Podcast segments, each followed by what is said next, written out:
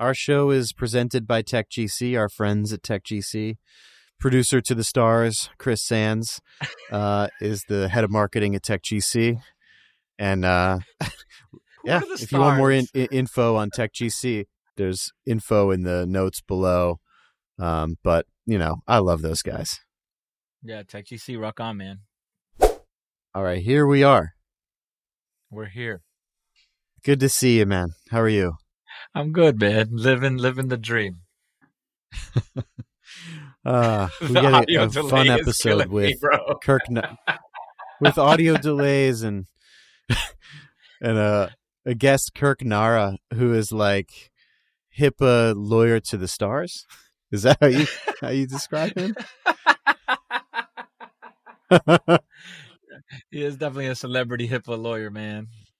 Uh, he is kind of a celebrity. Which I have a funny story. Like I worked with uh, he he works at Wilmer Hale, and uh, I worked with Wilmer Hale, and uh, I had been discussing something with one of the other partners on the corporate side, and I was like, ah, you know, like not not that many privacy pros at Wilmer Hale, and he was like, well, have you talked to Kirk? And I said, no, I haven't, and so we made a point to get together, and like I was right, Kirk's a, Kirk's a pro, uh, for sure he's definitely one of the wise sages of our uh, profession here, and it's good to talk every once in a while to folks that were here and doing this before it had the cachet that it has now. You know, like those are really the founding, the founding, the founders, I guess, of of our whole thing. And, and Kirk is definitely on that Mount Rushmore. So I'm I'm excited uh, that we have him on here. The chat was great. We talked some tennis and like uh, you know, uh,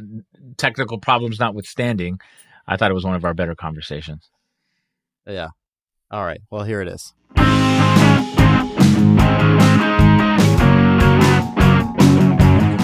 Yeah. So, so um, the, the Nahra conjecture is actually Trevor Hughes's phrasing, but my one of the things that I've been saying as this as this uh, national debate has been moving along is that you know we started with CCPA in California and we started rolling out to other um, other states. And my view on the real pressure point for a national law was that at some point there were going to be enough state laws that industry would say we can't do the state laws. And so I was saying my, my prediction was sort of it was going to take three to six state laws to push industry to go to Congress and say we need a national law, um, because we can't deal with six, you know, three to six state laws. I, I, I did, I did hedge my bet a little bit by say three to six meaningful states, you know, significant states. So I don't know that, that everyone that's passed so far necessarily fits that, but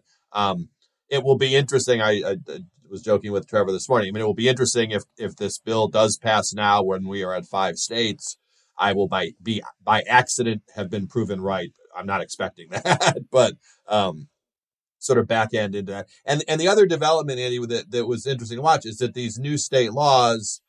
Um, I'm not sure that each new one has been different or challenging enough that it has really put meaningful additional pressure on companies. I do think there's been some reaction from corporate America to basically say, yeah, we can if if they're all going to be like this, we can manage that. Now, we haven't had, you know, Massachusetts or New York or Pennsylvania or some of the states that, that could enact a much more aggressive law uh, get in the in the game yet. So you think if the Republicans take House and Senate that, that there's a chance this still goes forward? I, I don't. I think it becomes. No, grim. we're thinking. Well, we're, uh, we're thinking California is perfectly aggressive, but that's a you know that's a single rule. So what we what I think you I, I think what the real pressure point will be is if some other state that is substantial enough for companies to to meaningfully care about it. Again, I'll throw out Massachusetts just as a, a you know as a possible example. If they came in with something that was substantial and was different from California in some important way or ways, and then if it was also Michigan and it was also New York and you know I, I, I think that at some point corporate America is going to say we can't do this, and I mean maybe that's a little bit of a personal bias. I mean I, I I've said I think Andy you've heard me say this before. I mean at some level, you know, give me one law. I don't even care what it says. I mean, I, I think the idea of just having a, a standard that everyone is aiming for makes a lot of sense. I mean, it's, um, I mean, my, my career benefits from the fact that there's so many laws and it's so complicated and so confusing and people can't figure out what to do. But that's not actually a good thing for anybody. It's not good for consumers. I don't think it's good for, for companies. So that, that, was, that was how I thought it might play out. I think that, I think this, the, the, the, if this bill goes through now, I think it's sort of an accident of the five states. I don't think they're actually c- connected yet, but, um, we'll see. I'm also not holding my breath on it passing this year. It's yeah, it's not going to go through, right? It's it's not going to pass. But but do you think that some something that looks like it will eventually yeah. like is this the format? I well, I mean, put it this way, I am I am not as definite on it not passing as it sounds like you might be. Um, I, I, I think there's a you know a twenty percent chance it passes this year. I think that number goes up a decent amount next year. My my sweet spot is actually next year, March till September or October. Because we'll have a new, know, we're going to have a new Congress, whatever that's going to mean. I'm not sure that's going to matter that much for this particular bill. I say March because it's not going to be the first thing they're going to deal with in January or February. I say March to September, March to October because the presidential campaign won't have kicked off yet there's enough bipartisan agreement on some of the big provisions. I could see it actually happening at that point in time. Um, I'm not sure how much likelihood there is after that point in time, just because I think it's not a not a dispute about privacy issues. It's just congressional dysfunction at that point. Hmm. Pedro, do you have an opinion? I mean, mo- most of the issues at this point there is a, a, meaningful level of agreement on. And i think that what we're seeing and, and again frankly there's you know the hearings going on in real time right now. I don't know i'm not sure all the details what's going on. The, the issues that there's a lot of disagreement on that they seem to have a path forward on are preemption and the private cause of action. You can you can work those things out. I mean again the, some of the ways to work them out are um likely to make future compliance issues harder versus easier or more complicated not even harder but more just more challenging in in in, uh, in its entirety. Um, but yeah I, I, could see a bill still going still going through. Um, I said a lot of the core issues are not a single party issue. The, the other thing I think is going to be interesting to watch is how detailed the bill gets. I mean if I was in charge I'd write a I'd write a streamlined bill and probably delegate a lot of the rulemaking to the FTC. There's a lot of FTC rulemaking in the bill now. I would probably do more of that rather than getting too far into the weeds because I don't, you know, I, Congress doesn't have a great history on the stuff of getting into the weeds on these issues. But, um, yeah, the would FTC, it make it more political? Oh. Would it make it more politically unlikely if there were more FTC rulemaking in the bill? I don't know. I mean, it, I, I mean, the, the, the FTC, you know, whatever you think of how aggressive they are, how not aggressive, I mean, they know what they're doing on this stuff. I mean, they're smart. They have talented people. I don't, you know, I, I, I think that the current folks in there today would write a different set of rules than the people that were there in the past and probably the people who will be in the future. But I don't think fundamentally different rules. And I, I, again, I mean, I, I get worried watching Congress make some of these changes on a, you know, the way legislation goes through the sausage making machine. I just worry that we're going to have, you know, ridiculous things that aren't, it's not necessarily too strong or too weak, just stuff that doesn't make any sense. Um, I think we're less likely to end up with stuff that doesn't make any sense if there's a regulation coming out of it. I mean, I've seen that on, on I mean, there, there, there are, I mean, the, one of the last times Congress did a major privacy bill was in the healthcare context where they revised the HIPAA statute in the HITECH law in 2009. There's some things in there that make no sense at all.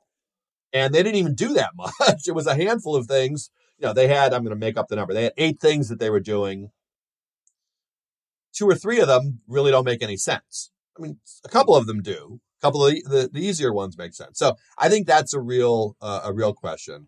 I do think the preemption issue is going to be challenging. I mean, I'm actually working on a piece right now about um, you know, the, the California Attorney General signed signed a letter with a, I think eight or nine other attorney generals the other day, and used some of the California examples. And and they used this bill in California that's not the CCPA; it's a Confidentiality of Medical Information Act, which is a healthcare privacy law in California that was written by the legislature after HIPAA. And the example that the Attorney General used was that it applies beyond HIPAA. That makes sense. I mean, there's certainly things that, that you want to apply to, but the rest of the law makes no sense. I mean, how you figure out it, it basically says even to people subject to HIPAA, do HIPAA half the time, do something other than HIPAA, sometime do something that's more than HIPAA, do something that's it, it's an impossible thing to figure out. I mean, it is. If if I, I I threaten my law school classes on this issue, I say if I don't, you know, if at the end of the semester I don't feel like they've been trying, I'm going to give them that California law as the final exam and say, tell me, tell me what this means, and they're all going to fail because it's not. You can't figure out what it means, and it's a, um, it's a bill where they could have they it was very easy to say we HIPAA sets a floor, we want to go above that floor. Here's how but they just didn't do that. It's all over the map on what they're you're, doing. You're, so I don't. That, Kirk, you're you're definitely you know somebody that knows a ton about HIPAA, and I think we've seen less confusion, at least from my perspective, around HIPAA, it, it, with the exception of people that shout on Twitter HIPAA violation, HIPAA violation, that they don't know what the hell they're talking about. But like, it doesn't seem like we've had the same level of confusion around HIPAA, for instance, as compared to the GDPR or the e-privacy you know directive and like that seems more in line with what you're saying which is like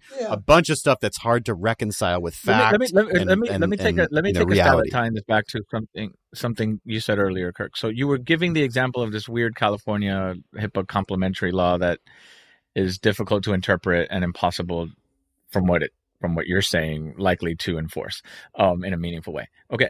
So that to me makes the case for preemption right? Like get rid of all that shit, have a preemptive omnibus privacy law, and like let, you know let the states de- take a step back on let the feds do the regulating and enforcing.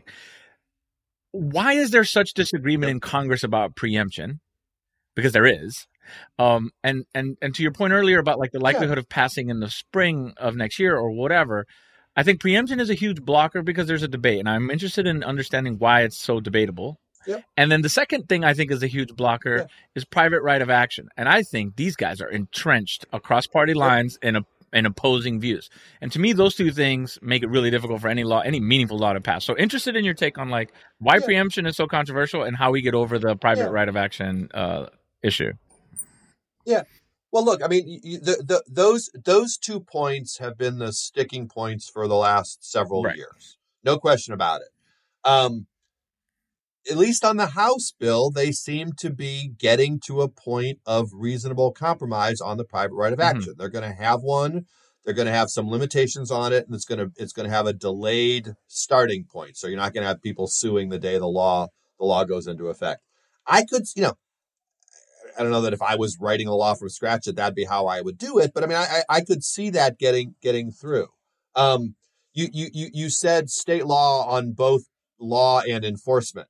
One of the things that I could see as a way to overcome both private right of preaction, uh, private right of action and preemption is to actually have the states involved in enforcement. I'm not adverse to having the states involved in enforcement. What what I am less comfortable with is all these state laws that again are just challenging. And and I and I mentioned that HIPAA example because I mean the, the California medical law that that's that's a, a complement to HIPAA, as you said, because they had they had HIPAA and they looked at that and they said we want to do something else. And even though they had a a, a roadmap, I think they still did a terrible job with it. it you know, eh, the, the, the better example would have been like Gramm Leach Bliley when the Gramm Leach Bliley law passed, and Congress gave you know made it an opt out, and it said that's a floor. States can pass a higher law. It was very easy conceptually to say to a state could say we don't like opt out. We don't think that's protective enough. We want to have opt in. If you wrote a law that said opt in instead of opt out, we can, we can debate whether that's a good thing or a bad thing, but at least we understand it. we know what the change was. You said the one law says X, we're going to go X plus Y. HIP, that's the HIPAA standard. You can go above HIPAA. HIPAA sets a floor. The two laws that have really tried to do that, there's one in California and there's one in Texas, I think are terribly written bills and I'm not even sure what they're trying to accomplish. I mean, one of the things you can do with HIPAA is to say there's lots of people who aren't subject to it who should be subject to something. You know, that's that's a, a, a even a hotter issue now because of the Dobbs case, and you have all these mobile apps and things like that. I'm fine. You want to have a law regulating them? Fine. I'm not sure the HIPAA law makes sense for them because they don't do what doctors do, and they don't do what hospitals do, they don't do what health insurers do. But I, I think the states have been um, it's it's been sort of problematic on the drafting. The reason the states want to have it is they say, "Oh, we can do a better job. We can give more. We we want our citizens to have more protections." I mean, it's not a terrible argument. I mean, we we we understand that. I just think it hasn't played out very well so far. And I think in this area, there's a value to everyone to having some kind of simplicity and some kind of consistency because it's not a state specific issue. Exactly. You know, again, it's a uh, it's a it's a national. We can even say it's a global issue, but we're not. We're you know, in a perfect world, we'd have a single global standard. We're not. You know, we're not getting there anytime soon. Yeah. So.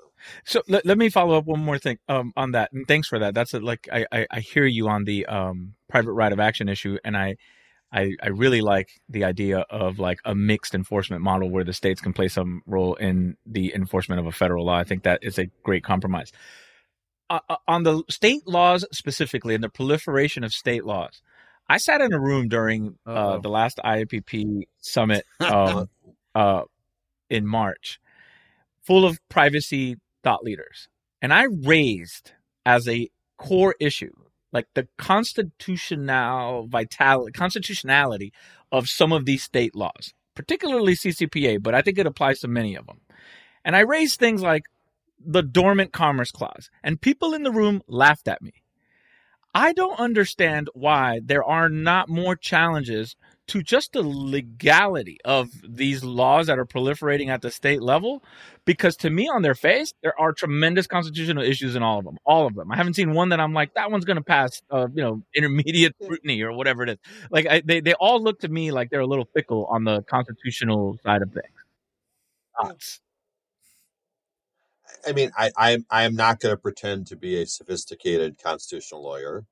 And I think that, you know, is it more likely that we'll see some kind of a challenge like that in the immediate short term future, given things that have happened in the last few months?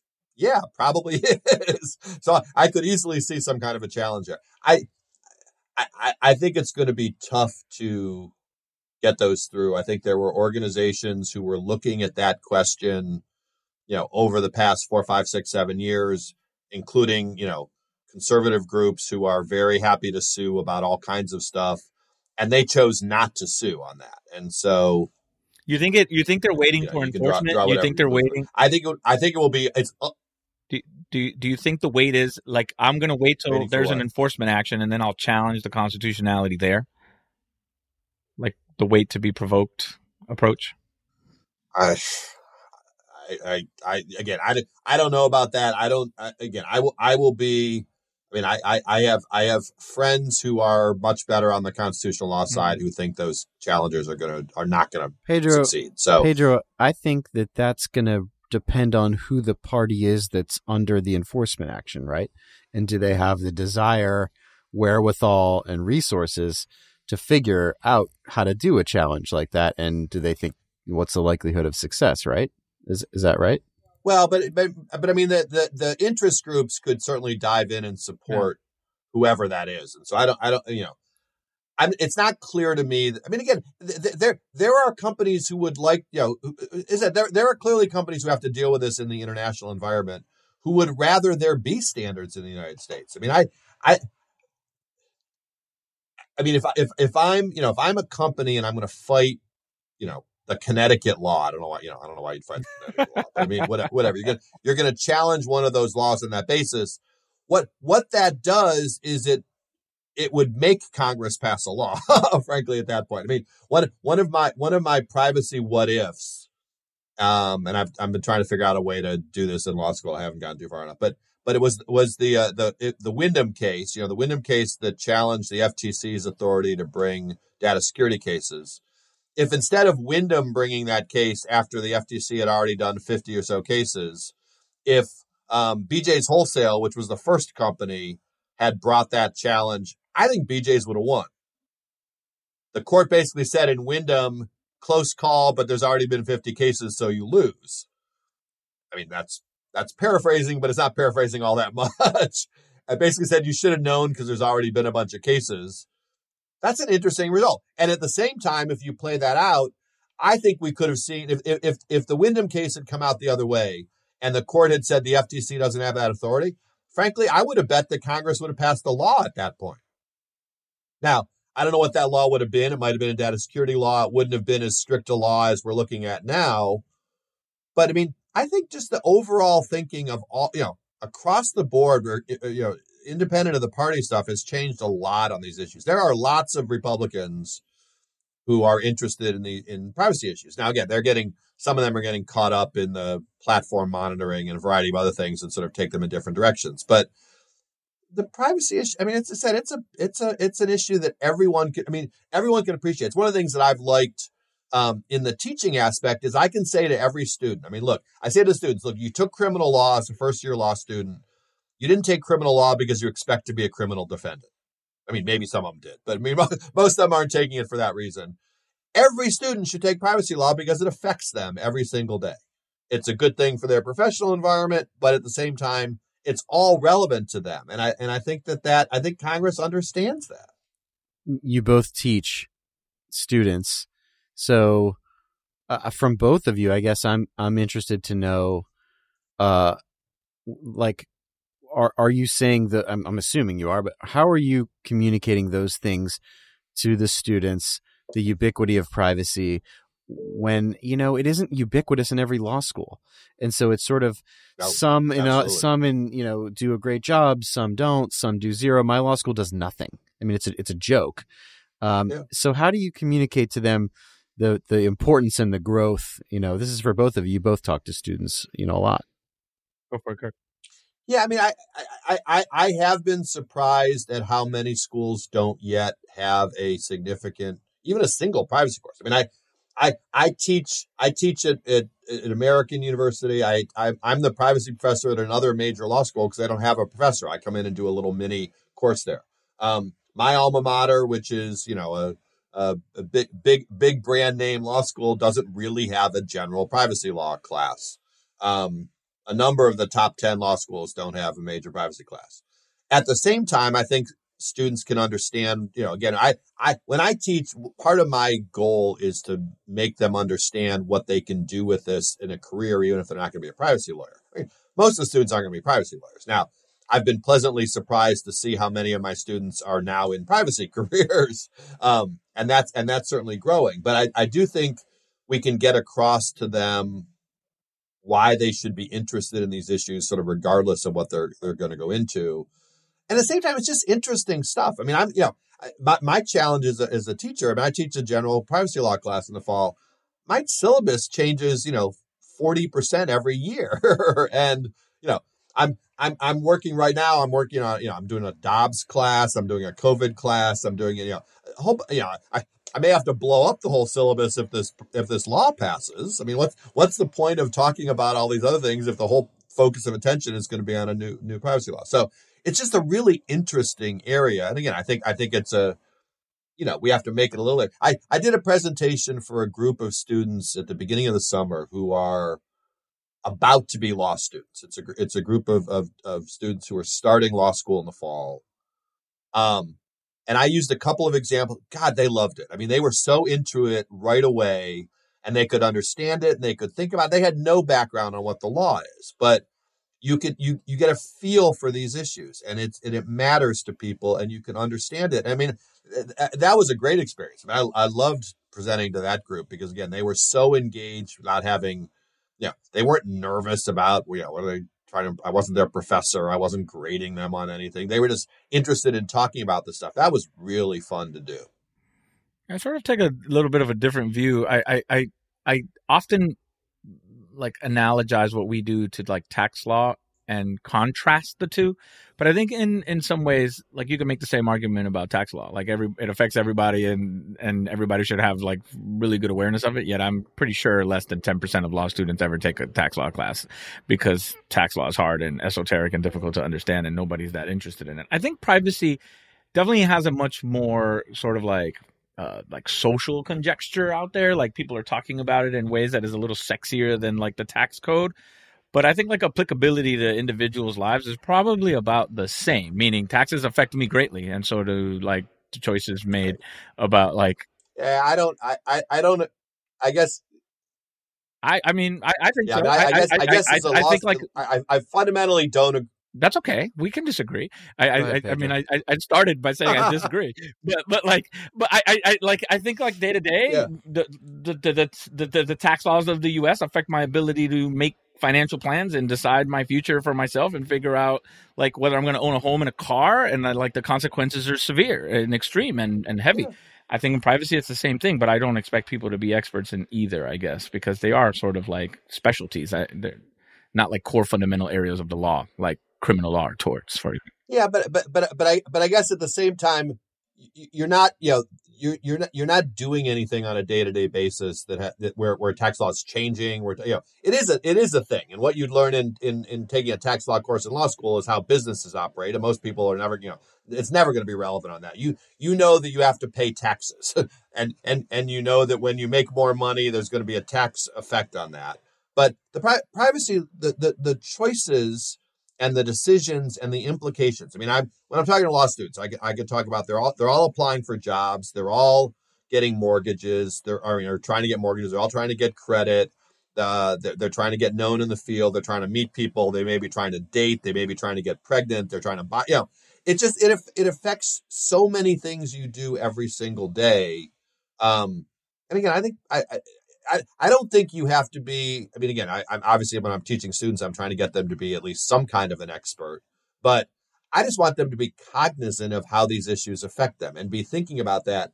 And I think that that idea of how, um, how how lawyers understand these issues as people matters in giving legal advice because that's a lot of you know a lot of what I I am doing in my job know, I'm a PR consultant half the time, and I'm a customer relations people uh, person, and I'm a business strategist on top of being a lawyer. I mean, if all you do is say, "Here's what the regulation says," I don't think you're doing a good job as a lawyer here. And so I think part of part of understanding these issues is to appreciate how it will affect people How do you? you know, ha- if people are going to complain, if people are going to reject it, if people are going to have a concern, that's a much more problematic issue, even if I can defend it on the regulations. that's a really good point.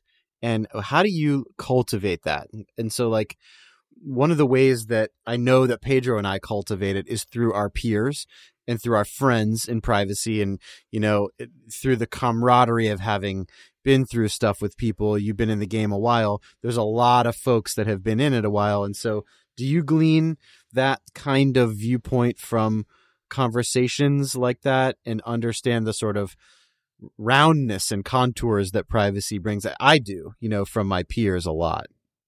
Yeah, I mean, I, you know, I, I try to be a sponge on that kind of stuff, right? So I mean, I'm I'm bringing in a million sources, what you know, whatever it is. I I I, I will say I I found it very hard to teach, and I'm struggling with that. And I think you know, I think you know, law law students in particular are, you know, they're used to reading cases and court decisions and having this impact, you know, this this evaluation of a court decision. I think they struggle a lot with you know interpreting a statute and interpreting a regulation and trying to give advice based on that and if you throw on top of that some of these broader you know societal issues and perception eh, I- think it's I- i've really struggled to teach that and i don't i don't know that i'm doing a good job on Like- that i'll say a lot of the professors aren't trying to teach that necessarily i am trying to teach that um, but it's hard it's it hard. sounds like you're trying, and I know you do this, Pedro, because you let me sit in on your class. Like, it, it, law schools don't do enough to teach people how to actually do the job.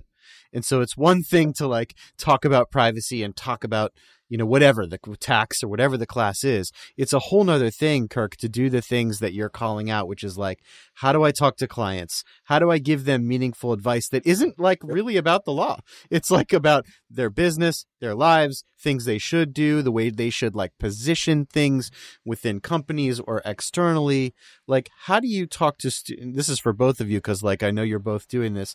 What what what ways have you found to kind of like separate from traditional like you took con law and and then that's it? Yeah i mean I, I i've been using with one of my classes i have an example that i that i when i teach the healthcare privacy class where um here, here's the example. I mean I, I i say that the you know it's your first day on the job at a hospital your boss the ceo of the hospital walks into your office and says our patients love us. I want to start selling them used cars. And you know, my question, you know, my question to students is, you know, what do you what do you say to the CEO? What do you, know, and and almost every year their first reaction is you're not allowed to do that because of the HIPAA marketing rule. I'm like, well, that can't be your answer to the CEO on the first day of your job is that you can't do it. So let's explore what you can do. And let's explore how the you know the law sets some parameters, but let's work through what you can do to accomplish his or her goal as a CEO. Again, I, I say to, to, my students, I say to my clients, I mean, my goal with the, with the, the clients, I think Andy, that you, I've heard you say similar things on this is my goal is to let the client do what they want to do. And I find a way for them to do what they want to do. And I'm generally pretty good at that and, and letting them figure it out. And if I say no to a client, they know I actually mean no because I generally say yes. and so there's a value to that. I mean, I certainly watch peers at other places and in, in companies and, and all kinds of things who say no all the time, and all they do is is identify problems. You're just not, you're not going to get asked anymore if all you do is, is, is identify the problems. I mean, I I have another example that I use. It, it, it's actually the first example I use in most of my classes. It has to do with a, um, you know, it was a news story about it using an AI formula to identify suicidal posts and in social media. And the students are great at identifying all the things that can go wrong. And I remember the first time I used that example, there was a, you know, a meek student in the back row after about an hour of this discussion who raised her hand and said, well, what if we stop somebody from committing suicide? I'm like, yes, let's let's look at the positive of this. Let's look at what we can, you know, don't just figure out all the negatives. Figure out if there's something you and and I do think that's a hard. It's a really hard thing to to teach. And yeah, I, I can say to my students that 100% of what I do as a lawyer, 100%, has nothing to do with anything I learned in law school at this point. You know, the subject matter didn't exist at the time. All the stuff you were talking about, about how to work with clients and how to talk to them and how to, you know, that I, I, I, I find that the major advice I'm giving my young associates at this point when they're, they're working on is make it simpler you know, Pe- Pedro, that's yes, your that's you've your thought this through. You know the answer. The client's not going to understand what you just said. Make it simpler for them. Pedro, that's your experience too, right? Yeah, but I again, I teach I teach privacy law and privacy law related topics from the perspective of having students that are interested in actually practicing that, right? Like when you teach con law, you're very rarely teaching to I'm going to teach you how to be a con law practitioner. You're teaching someone how to interpret the Constitution mm-hmm at an intellectual level as a lawyer, not as a lay person, right? Like that's what you're teaching. And so you have to decide what type of course you're going to teach and what type of course privacy law should be. I made the point earlier that I think it's more like tax law or environmental law or some of these. I think privacy is a practice that requires like fundamental law principles to be formed first so that you can understand it, right? That's why you teach. Like, I couldn't imagine teaching privacy law before con law because I think privacy law just branches out of the Constitution in the US, for example, right? And so, like, how I approach the topic with students that are interested in practicing is very much how Kirk described very practical oriented, very like how you're going to do this in the real world. If I was teaching principles of privacy law, I would teach it completely differently. I would just focus on the, you know, theoretical foundational elements of privacy and where it arises from and the bundle of rights and all the things. How you teach depends on like who your students are and what the purpose of the course is and I think you can teach it either way. What you what is very dangerous is to try to teach it both ways at once. That's how you confuse and lose people. Um, and so I think you have to just figure out who your students are going to be. If they're third year law students interested in being tech lawyers, then they need to understand how to practice privacy law. If they're just folks getting three credits and one an area of law to explore, then you have to teach the class differently to that audience. That's that's sort of my take, and from experience, that's sort of what works the best.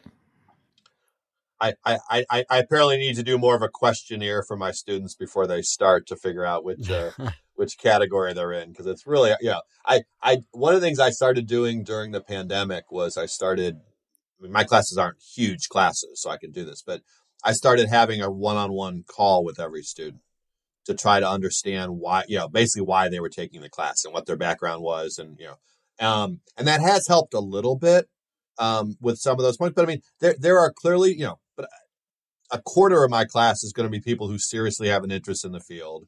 A quarter might have an interest in the field. And half of them are, you know, another quarter are just interested in the field, and a quarter of them are because it fit their schedule. Mm-hmm. You know, don't have any more interest than that. And so, um, I, I, I think it's I, I I would look at it the other way, Pedro. I would look at it as the professor has to decide what they want. Exactly, I agree with you. I and I agree with you. You know, and, and, and, you put and the way I communicate what type and, of and it's interesting it, for me because yeah, sorry. The way I communicate the intention of the course is very much through the course description and exactly what you just said. Like, sort of follow up with students. Like on yeah. day one, it's like, "Hey, this is a practical class. Here's how we're going to do it." Or no, this is a wonky theoretical philosophy of law and privacy class. Yeah. If you want to practice privacy law, this isn't going to get you ready for that. If you want to think about privacy at a deep level and write papers, this is the class. Or if you want to do tech transactions, I'm going to show you how to do them, and we're going to do some in the class, right? Like, it just depends. But I agree with you. It's the professor has to like, eh, like propagandize that intent and then the students can decide for themselves. If you want to stay, stay. If you want to go, go. It's cool. Yeah. I want to. Well, I think going back to the point, Andy, you made earlier about the law schools. I mean, most of the schools that have a privacy law class, I think, teach a largely philosophical privacy law class. I mean, I mean, for, for example, Pedro, you, you, you said that you couldn't see teaching privacy law before constitutional law. I could absolutely see teaching it before because because my class doesn't have anything to do with constitutional law for the most yeah. part. I mean, and and I could link it up in, in certain ways if I need to. But I but it's interesting. I mean, I I I, I guest lecture for a number of what I consider the real pri- you know real privacy law professors, the privacy academics. Um, and I come in and I do a particular class. It's often a healthcare class or a legislative class or something like that. That's a little different, but but the overlap of my syllabus and the, the the real academics who teach this stuff, the overlap of my syllabus is very small. I mean, my I basically spend the whole semester teaching what they do in two or three class sessions, and that's because they spend a lot more time on the other kinds of things that are. Um, and again, I don't know that it's better or worse. I think it's just different. And if the goal, I mean, I when I was brought into American, they specifically wanted me to teach a practical course, and that was sort of what I was hired to do, and that's just what I've tended. That's my approach. I mean, I don't I don't know enough of the constitutional stuff. I don't know. There there are certainly things that are taught in the other classes that I just I don't know enough, and I don't have time to learn it. I don't, but I can teach them. Again, people come out of my class knowing, uh, you know, they can start in a job. You know, if Andy needed a deputy in his company, they could work. They could work for him and know what they were doing from from the start in a way that, that, I'm not sure that's going to be true in a lot of other a lot of other places. I'm always going to skew towards practical, you know, and I think that's that's my bias. Um, so I appreciate that you're both at least doing, you know, a significant amount of that, and and I love the one-on-one conversations. Um, but before we before we wrap, I would be remiss, Kirk, if we didn't talk tennis a moment, just for a moment.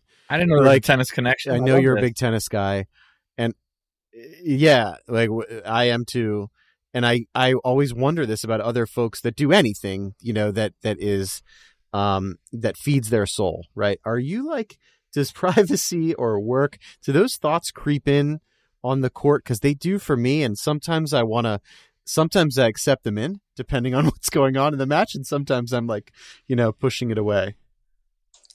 Yeah, I, I mean, I don't know that I do my privacy thinking on the tennis court. I, I do lots of privacy thinking like in the shower or something. I mean, that's, I'm much more like, I, I'll, I'll, I'll, I'll be in the shower and I'm like, oh, that's a thought. I got to remember that thought until I get out, to write it down.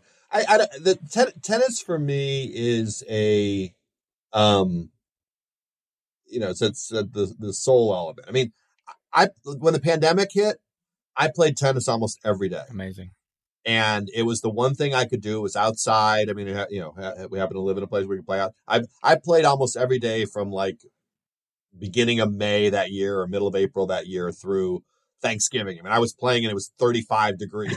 so, you know, time to, and and that was great. And so for me, it's really a uh, it's a separate part of my life. I don't. I mean, I've I have friends in the area, and I you know, I have a partner of mine that I play with all the time, and it is. But uh, it's it's just a joy to to, to play and be out and to, to do that. So I, I have, you know, I, I take the subway into work. I do lots of just thinking on the subway, random thoughts. I do lots in the, you know, um, but yeah, that, that, I can't say that that's where I'm. You know, uh, I, I I try not to to to think too aggressively about every shot.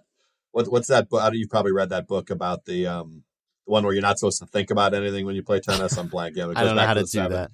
It was, well, but it goes. It's a book that goes back to the '70s that I read. You know, like a, like it's like the inner mind of tennis or something like that.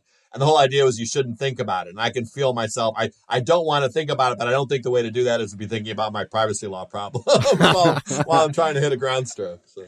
I can't help it. Like I'll be running yeah. for a ball and I'll be like literally running to go do something and I'll have a thought. And Pedro, you and I talked about this a lot. Like that happens for you on the motorcycle. Yeah, not for privacy though. I'm sort of in Kirk's. Uh, I don't want him being distracted I, on his I, motorcycle. I, the motorcycle either. is where I go to live in the exact moment, and um, I do get ideas creep in, but like not work related.